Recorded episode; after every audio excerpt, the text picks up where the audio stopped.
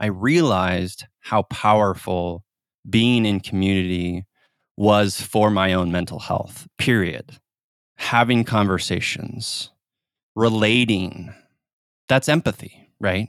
We share, we listen, we learn, people relate, people connect, people see our stories in the hearts of each other. It's a beautiful gift we can give one another. Welcome to Want to Work There, a podcast that explores what really makes a company a great place to work. I'm your host, Jill Felska, and together we'll explore not only what goes into building a great company culture, but also exactly how to implement those best practices within your own workplace. If you're here, you believe that a better world of work is possible, and I can't wait to build it together. Let's go.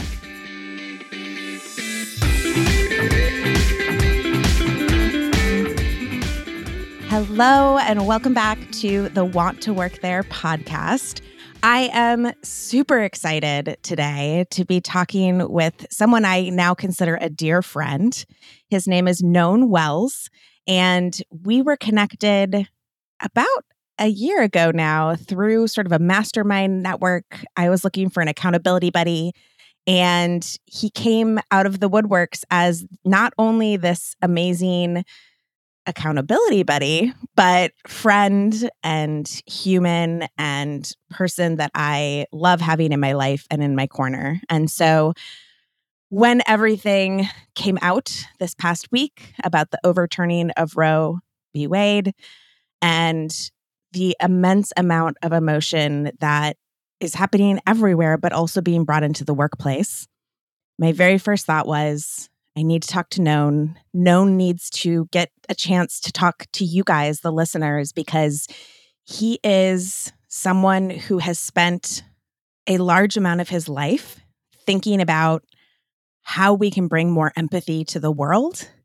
And so I reached out to him and he said, Yes, I'm excited to have this conversation. So without further ado, Nōn, thank you so much for joining me today.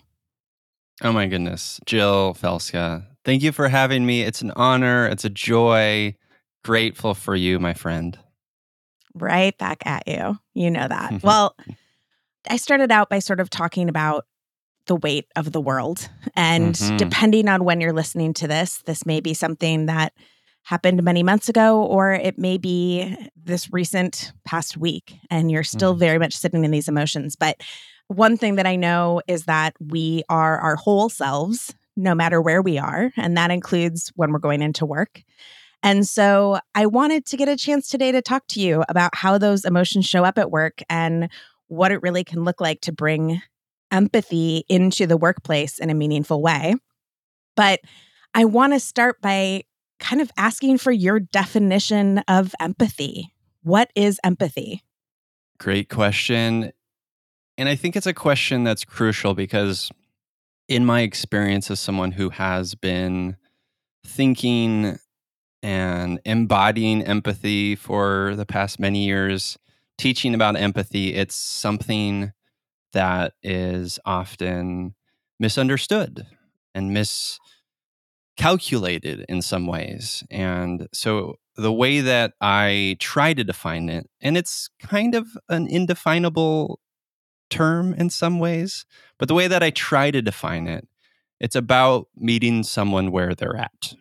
Cognitively, which is the understanding piece, emotionally, which is the feeling piece, and compassionately, which is being moved to help.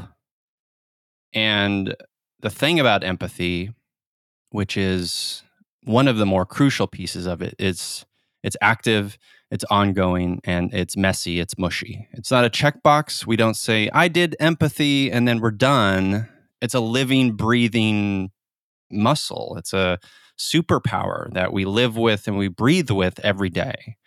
It requires a constant vigilance and curiosity, it requires reflection, examination of our own bias and assumptions a deep honoring of our, you mentioned wholeness, of our whole humanity, our intersectionality as humans, and all foundationally supported by empathy for ourselves.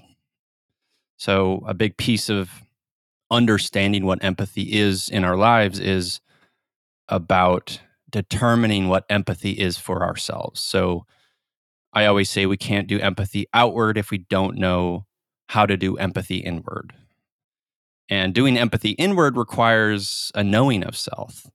So, asking the question, how do we apply empathy inward if we don't know who it's for? Right. And I've learned a lot of tools along the way and, and teach some of these tools in some of my workshops.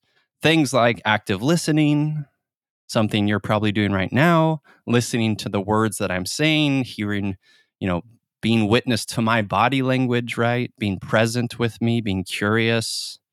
Vulnerability is another tool that it's connected to empathy that helps us hone our capacity for empathy. Reducing ego, community is a piece of it. Feeling our feelings is a big piece of it. Imagination is a big piece of it, and so on and so forth. But really, to get down to it, it's about meeting someone where they're at cognitively, emotionally, and compassionately? I mean, you just blew my mind in like eight different ways. There's so many questions that I want to follow up with. But can I just say, as someone who spends a lot of my time trying to help people understand messy, sort of nebulous concepts like culture, mm-hmm. your definition of empathy and meeting people where they are I have goosebumps because it's such a simple way to say it, but it is so incredibly powerful. And I think it makes it feel doable for people, maybe more than if they just feel like it's this emotion that they have to tap into, or maybe it's a muscle they don't have. So, incredibly powerful just to begin with. Also, I feel like I need to back up. I'm still sharpening my podcast tools here as a host. And I just want to talk about why you are so qualified to be having this conversation, besides the fact that you have this giant heart and you certainly have been a great sense of empathy and joy in my life. You have so many sort of credentials and lived life experiences that make you the best person to be having this conversation. So, first of all, you have had your own podcast since 2018. So, what is that math? Almost five years, January 2018. Okay. And the podcast, which is You, Me, Empathy, is a deep dive into exactly what we are talking about today in all the messy, amazing, crazy, wonderful ways that it shows up in our life. Tell me a little bit about why you started that podcast. Yeah, thank you. I really appreciate that. So I started You Me Empathy because I as we are as humans on the path, trying to heal, trying to figure out our stuff. I am someone who has major depressive disorder. I grew up in an environment that wasn't always safe and struggled with anorexia for a period of time that almost led me to dying. It was hard and had an abusive father and it was, you know, it led me to a lot of like coping mechanisms that were survival and also kept me from myself. And by that, I mean a lot of repression, a lot of compartmentalizing my feelings. And as I started to come out of that and doing my own work and looking inward and growing my capacity for leading with my heart, growing my capacity for my heart, feeling my feelings, those sorts of things, getting uncomfortable, Well, let me back up. Part of that work, I realized how crucial, as I started writing and sort of exploring my own story through writing and engaging in community and with friends, I realized how powerful being in community was for my own mental health, period. Having conversations, relating, that's empathy, right? We share, we listen, we learn, people relate, people connect, people see our stories in the hearts of each other. It's a beautiful gift we can give one another, right? So I had an experience. I learned through it. Maybe I healed some, and then I share, and then maybe a friend can relate.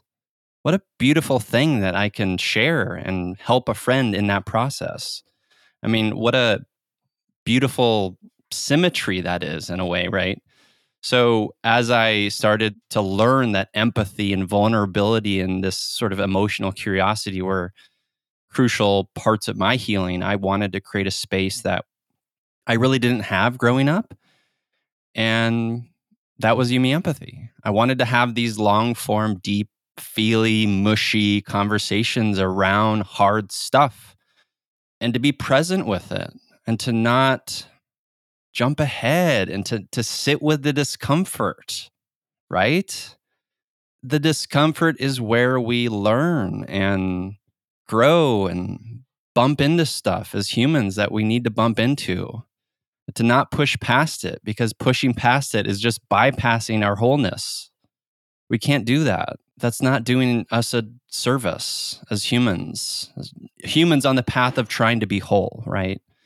And so I wanted to create this space that was brave and vulnerable and feely and mushy and messy and uncomfortable and scary and challenging, right? And so it's been a real gift these past almost five years. And as you know, as part of that, you know, Feely Human grew and it's been, yeah, it's been wonderful. And tell me a little bit more about Feely Human Collective too, and why that sort of grew out of that as the next chapter. Yeah. So in May of 2020, wasn't planning to launch it at the very beginning of a global pandemic, but it just turned out that way. I am a deeply feely human, have always been very sensitive. And I just wanted to do more. I wanted to make a deeper impact on my community. I wanted to do more in the world. I wanted to help others see the powers of empathy and vulnerability and emotional curiosity. So I wanted to get out there in my community and make more of a difference. And so I launched Feely Human in May of 2020 to be this, I guess, more connected collective where we can, as humans, come together and create and collaborate and be in communion with each other around some of these hard concepts of empathy. And so I help facilitate workshops. I lead workshops around empathy and vulnerability for colleges and schools and businesses. I have a shop. I do all sorts of different things, but the core of the work is education. I lead a, lot of workshops and it's it's really fulfilling. I really really love doing it. Fills my heart and yeah, just trying to keep growing it and growing it and trying to put more empathy out into the world. And what a gift that is. I cannot tell you. I mean, we started this conversation talking about one, the latest in what has been a really difficult past three years, and the gift that you have for holding space for people to process and safely have emotions is something the world needs more of, which is why I'm always advocating for you and the work that you do. But I think most pressingly for me, it's how are we allowing people to have these conversations in the workplace? Because one of the things that you just talked about as you were sort of explaining why the podcast, why the business, why this was important was because we need to slow down and sit and feel the emotions. And I think culturally, businesses have been taught that there is not the time for that, there is not the space for that that that is a waste. We want to go faster. We want to be more checkbox friendly. We want to be able to do the things ding, ding, ding, ding, ding. And what I have learned throughout my career is that empathy is not only needed within the workplace, but that it holds a very important role. Mm. And what I would love to hear from you, just in all your experience with this work, is what role do you see empathy having in the workplace? Hmm. Such an important question. Such a big question. My goodness. Huge. It's so large. Can you just uh, solve it for us today? That'd be great. Yes. Well, that's the thing, right? As you know, Jill, maybe unsolvable. I don't know.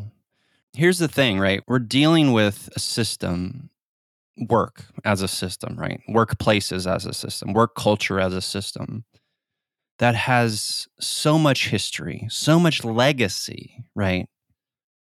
To unpack, to dismantle, to explore, to examine through a lens of empathy that is mushy, that is messy, that is maybe the exact opposite of the checkbox, the go, go, go, the productivity, the ROI, the numbers, the et cetera, et cetera, that these systems are built upon, right?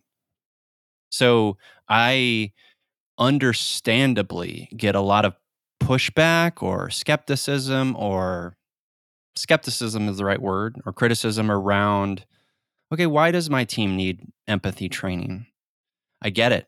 I get it. And so what comes up for me first before i answer that question is this so part of me the sort of idealistic utopian dreamer part of me which is an important part of me that i need to foster wants to burn it all down right just burn it all down burn the system mm-hmm. down and I need to step back and remind myself that's not useful. That's going to hurt people. You know, not literally. I'm not literally burning things down. I need to be useful. I need to understand that we are operating within some parameters here. And I want to understand that this work takes time and it also is one heart at a time, truly. So if I can think about it in that way, maybe I can make some progress. So, empathy at work matters because empathy matters, period.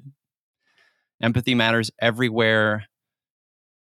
And maybe even more so at work because, as you pointed out, work has the potential, not always, but I would say most of the time in my experience, the potential to erase or silence or diminish the wholeness of people especially those who have been marginalized historically, right? Yes. A crucial piece of empathy is about being witness to the whole of a person. We talked about that before. A good example of this, the term professionalism, right? You know, we've talked about this, Jill, as an example. So that term has been used to police and subjugate the behavior of Black people in the workplace. And there was a great piece by Monique Judge, I believe, over at Dame I'll send you the link about this very thing, which Monique talks about professionalism, this idea of professionalism as a racist construct. So we're operating with these ideas around like, what does it mean to be taking a step back? Like, I want sort of the utopian part of me, like, wants a world where I can show up in all of my wholeness at work. So, what does that look like?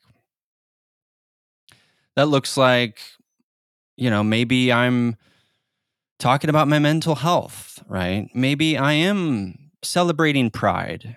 Maybe I am talking about, oh God, I I'm so frustrated by this Roe versus Wade decision, right? Because personal is political, right? And I don't believe in this let's keep the personal out of workplaces divide. That feels a little bypassing and toxic to me. Mm-hmm. So, how can we create more space? Not to like put that upon all people because not everyone's going to be comfortable with like showing up. Okay, now it's mandatory for everyone to do mo- emotional check ins at work. That's not what I'm telling everyone, but for everyone to feel comfortable enough to show up as their whole selves in whatever way they want to show up, right? So, how do we create more openness and curiosity around the wholeness of our humanity? More vulnerability, less rigidity, and uniformity that's steeped in what's comfortable for traditionally the white dudes at the top, right? How can we think more critically about our hiring practices, our legacy of doing things, right? Think about all the things that we've just ascribed to because quote unquote we've always done it that way right yes i'm vigorously shaking my head right now yeah. yes yeah Another example of this is like empathy isn't about addressing burnout with ping pong tables. It's about getting vulnerable, having open and uncomfortable conversations with our people about what it means to be a human in the world and what fills their hearts, what helps them feel safe and seen and heard. I think it is realistic to have a workplace where people can, if they want to, bring all of themselves to work. I wrote about this just yesterday on LinkedIn about like this conversation that's going around about like this Roe versus Wade moment, right? That's happening. There's a sentiment that's going around that's like people saying like that's not appropriate for work, right? And I would say consider for a moment what you're saying there. I think that's an opportunity to soften, to take a step back, to reflect, to pause, to listen. I think that's another one of those legacy things, another one of those like how it's always been things, right? So I think that work shouldn't be a tool to diminish our wholeness. And I think in a lot of ways it is. It should be a place to enliven our wholeness. And I think that is big. That is hard. That is messy.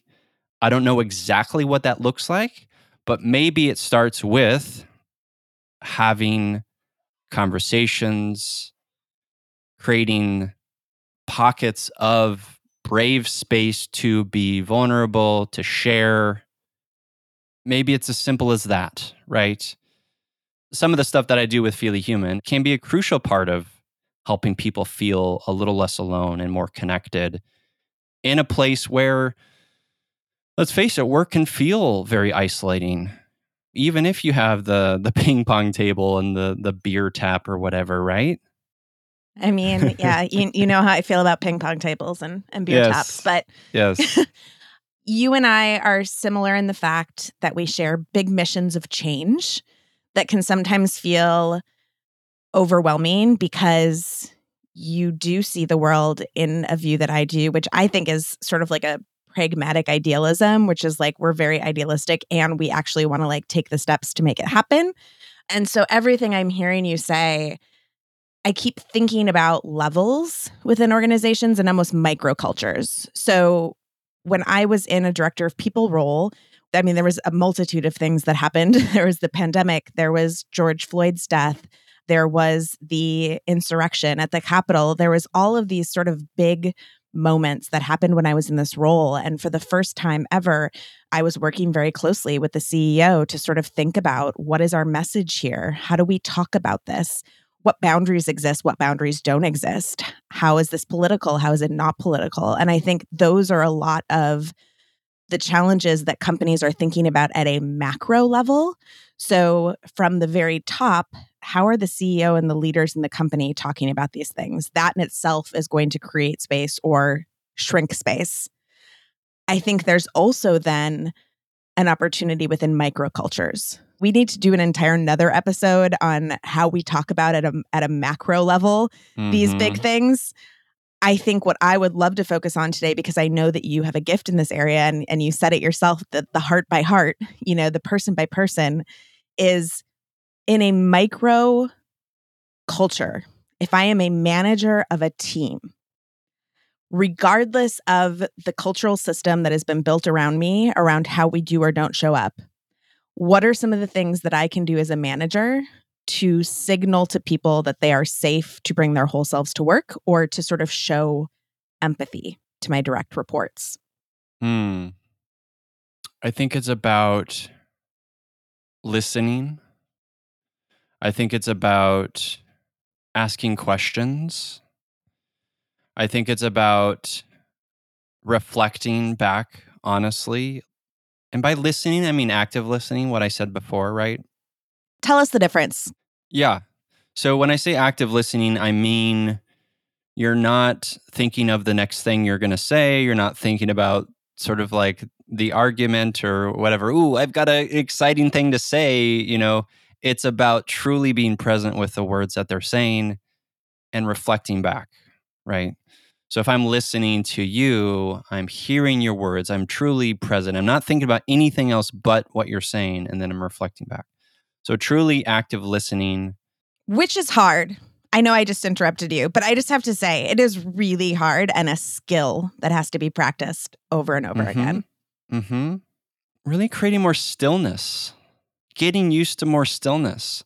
I would say create like even a weekly space call it whatever you want to call it but like make it be a space where folks from your team can come and just talk about whatever they want to talk about.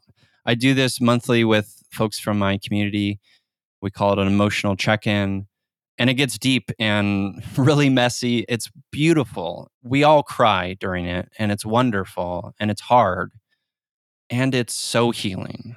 And it doesn't have to be as cryy and and like that, but it does have to be a space that's grounded in honesty and that's grounded in non-judgment that doesn't assume safety, but it assumes that we're all there with the understanding that we're in this together right? That we're in this to be witness to each other, to listen, to learn, to reflect. And it could be as simple as 30 minutes a week, 10 minutes a day, you know, something like that. That could be so healing. That could be so connecting for people. Put that on the calendar for your teams. Like, I think that would be crucial. I mean, I could help facilitate that too as Feely Human or do one on ones with people and start that you know like help them get used to that sort of cadence that sort of thing from you as a leader could be important. I would say the other crucial part of that which i said at the top is if you want to really be present and more empathetic for your team you have to do that for yourself. Mm. the inward part has to come before the outward part and then they come then they happen in concert with each other. I always struggle with this and will continue to struggle with this. I'm a helper always will be. I will always sort of struggle with giving all of myself to the detriment of my own body and and heart and whatever right? That's just who i am and i need to be hyper aware of it and remind myself to take care of myself etc right? So be curious check in with yourself, check in with your feelings. What's coming up? Be aware of your triggers. You know, all of that stuff is important part of the the work you need to do emotionally and cognitively. Understand what fills you up and then you'll be able to do empathy outwardly so much more in a much richer way, I should say. Being a great manager is hard. Like really hard. I used to preach that it was every company's duty to provide management training for their entire team. But then I became a director of people and culture for a SaaS startup and realized just what kind of barriers were in the way. Design the training in house? I could never find the time. Hire a third party to come and teach it? Sure, but then I'd need to re engage them every time a new manager joined, and I just didn't have the budget for that kind of long term engagement. In my head, I envisioned the startup version of management training a self led, reusable program that consisted of audio lessons, thoughtful exercises, helpful templates, and an internal facilitation plan for cohort style learning. So I built it. And it quickly became apparent that I wasn't the only person looking for a more cost effective, scalable solution. If you also fall into that camp and want to learn more, you can visit wanttoworkthere.com backslash management training. That's wanttoworkthere.com backslash management training. All right, let's get back to the show. One of the reasons you and I connected so quickly and and so deeply is because we both share that innate sense of empathy. Part of it is probably trauma that we experienced when we were younger and part of it is just who we are as human beings but mm-hmm. we are both very very naturally empathetic people and i know that that has worked obviously to the benefit of my team in the past. I know that sometimes it's worked to the detriment of my team, I'm sure, in certain ways. But one of the things that I think a lot about is like, can empathy be taught? Because empathy is something that comes so naturally to me. And we think about this sort of new world of work. And I strongly believe that an ability to showcase empathy is going to be a foundational requirement of anyone who is succeeding in management. I truly, truly believe that. And so that brings me to that point of, well, does that mean that people who aren't naturally empathetic just don't get to be managers or good managers? Or can we teach that skill? What have you sort of seen in that way? Yes, 100%. We can teach that skill. We can teach empathy. And yes, of course, trauma, naturally, you know, very sensitive, that plays a role too. But that comes with hardship too, right? Like I was mediating my parents' marriage as a teenager. Like that's not a role one should be in, right? Yeah. So, eh, you know, I had to learn early on that like empathy has to come with boundaries, for example. I had to learn that lesson early on some people just have to learn that lesson later, right? For whatever reason. It's a lesson we all have to learn. Empathy without boundaries is just a form of self destruction, is what I like to say. Mm. So, to answer your question, 100% yes, empathy can be learned easily. Not easily. I should say, not easily. It's hard, it's messy, it's uncomfortable. It requires getting used to sitting in discomfort, right? Like we live in a world right where uh, there's a lot of toxic masculinity there's a lot of weird systems that say you have to be these beacons of strength that feeling your feelings is somehow bad for men in particular right cis men like me.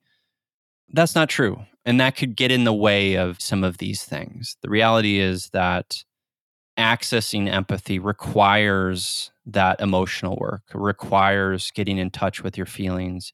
It requires vulnerability, which are superpowers. Sensitivity is a superpower, truly. Like, don't let anyone tell you otherwise. Like, the bro dude who's like crushing beer cans and playing ping pong, I'm making an assumption. Maybe he's not in touch with his feelings or sensitivity. Maybe he is great. Good for him, she, they, whatever. Maybe. But the truth is, like, feeling your feelings, being in touch with your sensitivity, those are like true superpowers of connection and healing and empathy. But it takes work, right? It takes understanding what fills you up. It takes learning how to listen. It takes learning how to soften and be curious and asking questions. It takes understanding that, and this is one that I've been investigating more and more recently understanding that as a human being in the world, we have impact. Unseen and seen, we have impact, right? So understanding that we have impact, trying to be mindful and cognizant of that impact. Understanding that we have an impact on our community, on our collective. What does that mean? Can we go down the line and understand what impact we have? Going back to can we have empathy for self and a big obstacle that I find myself struggling with, and a lot of people that I talk to, I find struggle with as well. Do we even deserve that empathy for self? Mm. A lot of people don't believe it, which is devastating. The truth is, you're human, you deserve it. Plain and simple. You're listening to this, you deserve it. You deserve empathy. You deserve the love and care and attention and nourishment and all of it.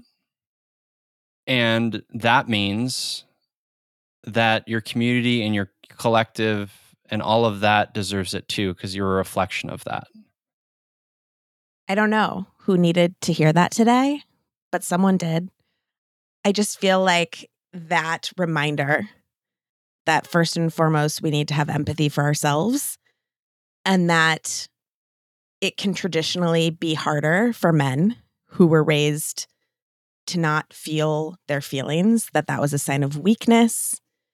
And that there is a shift, I think, in society moving towards allowing men to more readily embrace and acknowledge and accept and love the fact that emotions are a part of their lives. There is still a large generation of people within the workplace who did not grow up in that way and who see emotions at work as a weakness and as a fault. Mm-hmm. And that to me is where the cultural piece comes in about the beliefs that go around empathy. So, like beliefs of if I let my guard down, they're going to think I'm weak and then they're going to use that to their advantage. Mm. Or people don't show emotion at work. It's just not professional. It's not what you do. So, whether or not people are saying them these things out loud or acknowledging them, these are beliefs that we hold as a society yeah. because of all the years that we have built them up in the workplace. If people take nothing else away from this episode, what I hope they take is that they sit back and they challenge their own beliefs about what it looks like to show up in a workplace with emotion and the positive things about that, the negative things that they feel about that, and that how we show up has a ripple effect on the people around us. So it's a well known piece for facilitators who are doing workshops with leaders to either identify ahead of time or self disclose something vulnerable because it allows other people to be vulnerable once someone in the room has been vulnerable.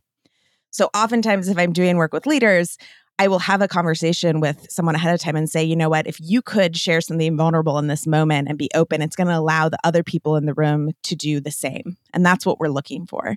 And I almost feel like what you're saying is if I show myself empathy at work and if I start to flex that muscle more in the workplace, the ripple effect that I'm going to have by doing that, whether I see it or not in the moment, is going to be a really powerful thing and something that I think we need more of. Beautifully said. And the beautiful thing about it is we're doing it for self and others simultaneously. Yes. And the thing about feelings, right? I love feelings. They're the best. The reality is there are no good or bad feelings. They are feelings. We all have them, whether we are willing to address them or not. The fact is, we are human and we have feelings. And the sooner we understand that, the better, because feelings can give us information, right? They can guide us someplace.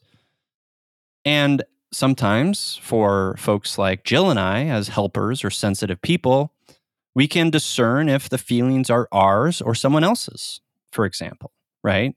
We can figure out where we're going, or we can figure out if these feelings are true or not true. And sometimes we just need to look at them, be curious.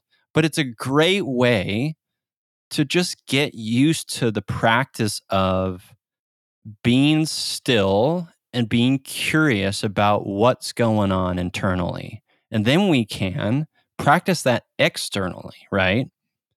Like it's a great sort of like sandbox, if you will, right? Like, what's coming up for me, right?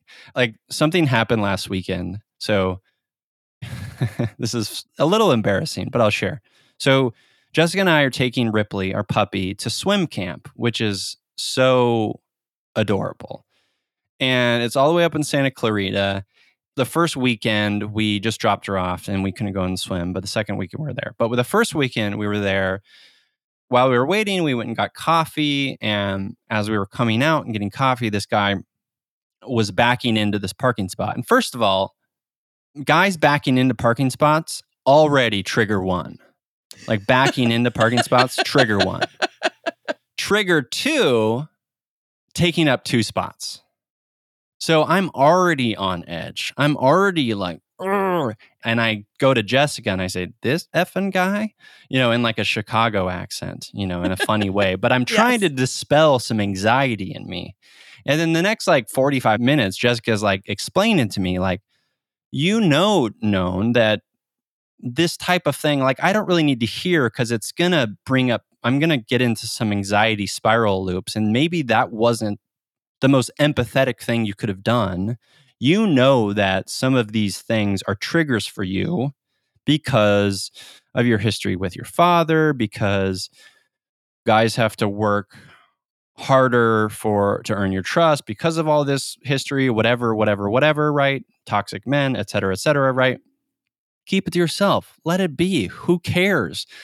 Take a step back and understand that like oh there's plenty of parking spots. Who cares? In the grand scheme of things, what's the big deal? Like, am I making an assumption about this person? Right. So I'm like, it could have been an opportunity for me to check in in my own feelings and understand that, like, I'm holding a lot of like anger here. I am maybe having some anxiety here, certainly some sensitivity and some insecurity here. I'm probably making an assumption about this guy, you know, like all these things that we go through.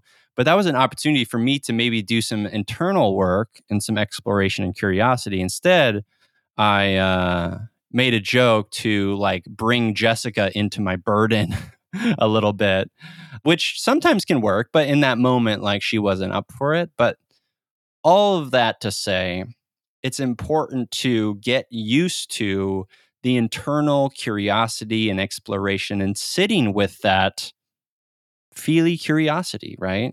Sitting with that, like, oh, what is coming up for me? Hmm, that's interesting. What's that about? You know, and sometimes we don't know what's it about, but it's a good practice to eventually maybe we can take that externally with others, with, you know, our partners, et cetera, et cetera. I mean, first of all, just thank you for sharing that because I feel like we need, and this is why your podcast and everything you do, to me, you know, you are a cis white male. And mm-hmm. the things that, sorry, I just really labeled you there. Top of the charts over the here. Top of the charts.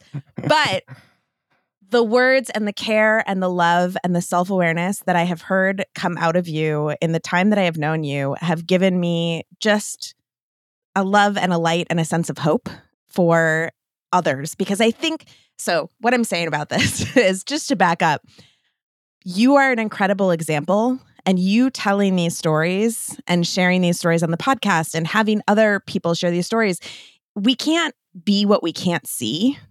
And I know mm. you know that. Mm-hmm. But I really hope that there is another white cis male listening to this today that maybe feels a little bit safer or even just a little more curious about what it would be like to reflect on emotions like that and to know that that is not a negative thing, it's a positive thing. It's a gift. Thank you. And it's empathetic to reflect, right? So, someone in an empathy workshop that I led, this wonderful human named Natalie said, I didn't know what I didn't know. She was yes. giving her past self empathy, right? And that's the truth, right? Is like we live and we learn and what are we going to do the next time? Oh, Oprah, man. When you know better, you do better. Yeah, absolutely. It's my mental throw pillow, basically, in my head always is Oprah. When you know better, yes. you do better. Uh, and it's allowed best. me to have a lot of empathy for people in my life, mm-hmm. you know, mm-hmm. because I've watched and seen, man, when they knew better, they did better. When I knew mm-hmm. better, I did better. It's that phrase has been powerful for me from an empathy perspective. And it sounds like she had sort of that same lens. And I mm-hmm. love that. Yeah. So that's great. Here's how I would love to wrap up. I sent you. So I was I was home in Minnesota with my cousin and her 10-month-old son who is like the living ball of sunshine of my life. but because I'm me and I love a book, I was reading i mean we read books to him when he was going to bed every night but i was also reading the other books because obviously what else do i need to do besides read children's books right? Well one of these books and now i'm going to forget the name but i'm going to put it in the links in the show notes along with the article that you mentioned earlier but there was these series of books and i literally just started texting you pictures of like the story because I was so enamored in the book itself and the lesson that it was teaching that I was like, I need this lesson. Like adults need this lesson. and yes. I I flipped to the back and it was written by a PhD who focuses on social emotional learning for kids. And that phrase, social emotional learning, took me down a rabbit hole because I was like, first of all, social emotional learning, this is another way of talking about the quote unquote soft skills that people have in the workplace. It is not a soft skill, it is a behavioral skill or a social emotional learning. And I have yet to find a lot of what's considered social emotional learning for adults, but I'm down this rabbit hole now. And I, I'm saying all of this because I think we we think about how can we teach people how to use this software? How can we teach people how to be a better project manager? We need mm. to be mm. teaching our teams social emotional skills as adults because those are some of the foundational cornerstones of the workplace that really can have a positive impact on how people show up. So, if there were one piece of sort of social emotional learning or advice that you would have, I'm putting you on the spot here, but if there is a piece of advice or a nugget, maybe even a lesson that you've learned in your time doing this work that you want to pass along to people, what would that be? I guess I think what is so beautiful about empathy, it a bit is tied to like how it's maybe messy in its definition, is that it's messy in its practice too, intentionally. Because I think humanity is messy intentionally, not intentionally. There's no intention, right? It's just what we are. I think the the living and learning is messy. And if it's not messy and mushy and bumping into stuff, then what are you doing? Right? Like then you are maybe like too armored up, too protected. So I mentioned before about how I was raised in an environment that didn't always feel safe. I had a very violent father. And so, as part of that, I, I learned to protect myself and it helped me survive. But then eventually that protection kept me from myself, as I mentioned.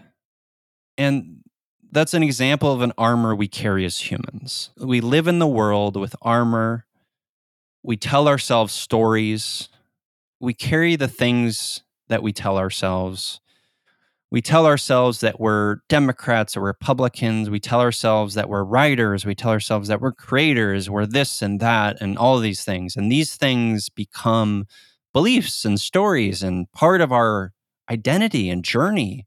And they're important. And they can build a box around us.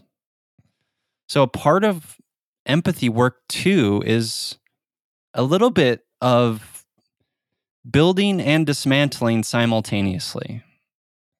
So, what I mean by that is like, I do ascribe myself as a writer. I do, I am a podcaster, but I also don't want to be in that box. Like, I do think it's important to like always be checking in on the why of it all, always be checking in on my needs and the needs of my community. Always be checking in on where I'm at and how I'm showing up in the world and what impact I'm having. Intent and impact, all of it, right? So, a crucial piece of empathy work and embodying empathy and thinking about empathy and practicing empathy is investigating that armor. What armor are you carrying? How is it keeping you from being curious? How is it keeping you from bringing more softness and stillness into your life and more messiness? Right? How is it keeping you from finding new perspective? Mm. That's a huge, huge part of it. And we all do it. It's so human, it's protective, and it's important. And we all need to do that sometimes. And it's never both. It's and because the world isn't binary, y'all. It's and and we need to dismantle it always. Building and dismantling, building and dismantling. So that's the lesson. without having just teed you up for that, we didn't talk about this, but what I think you spoke to so beautifully there is one of the direct juxtapositions that HR people, people ops leaders struggle with in their roles. Mm. Because traditionally, the world of human resources was built on a foundation of compliance and on keeping the company safe from whatever could be messy. Yes.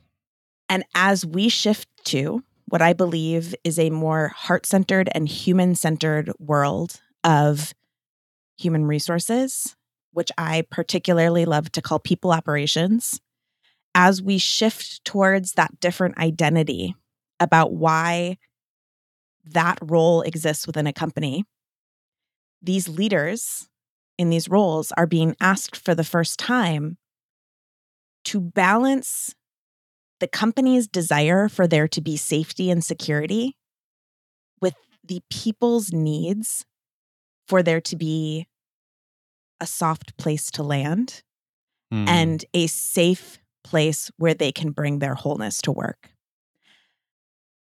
And I think that's part of what I'm trying to untangle with this podcast is how mm-hmm. do we mm-hmm. live in both realities at once? And I think you said it so beautifully. We have to be building and dismantling at the same time.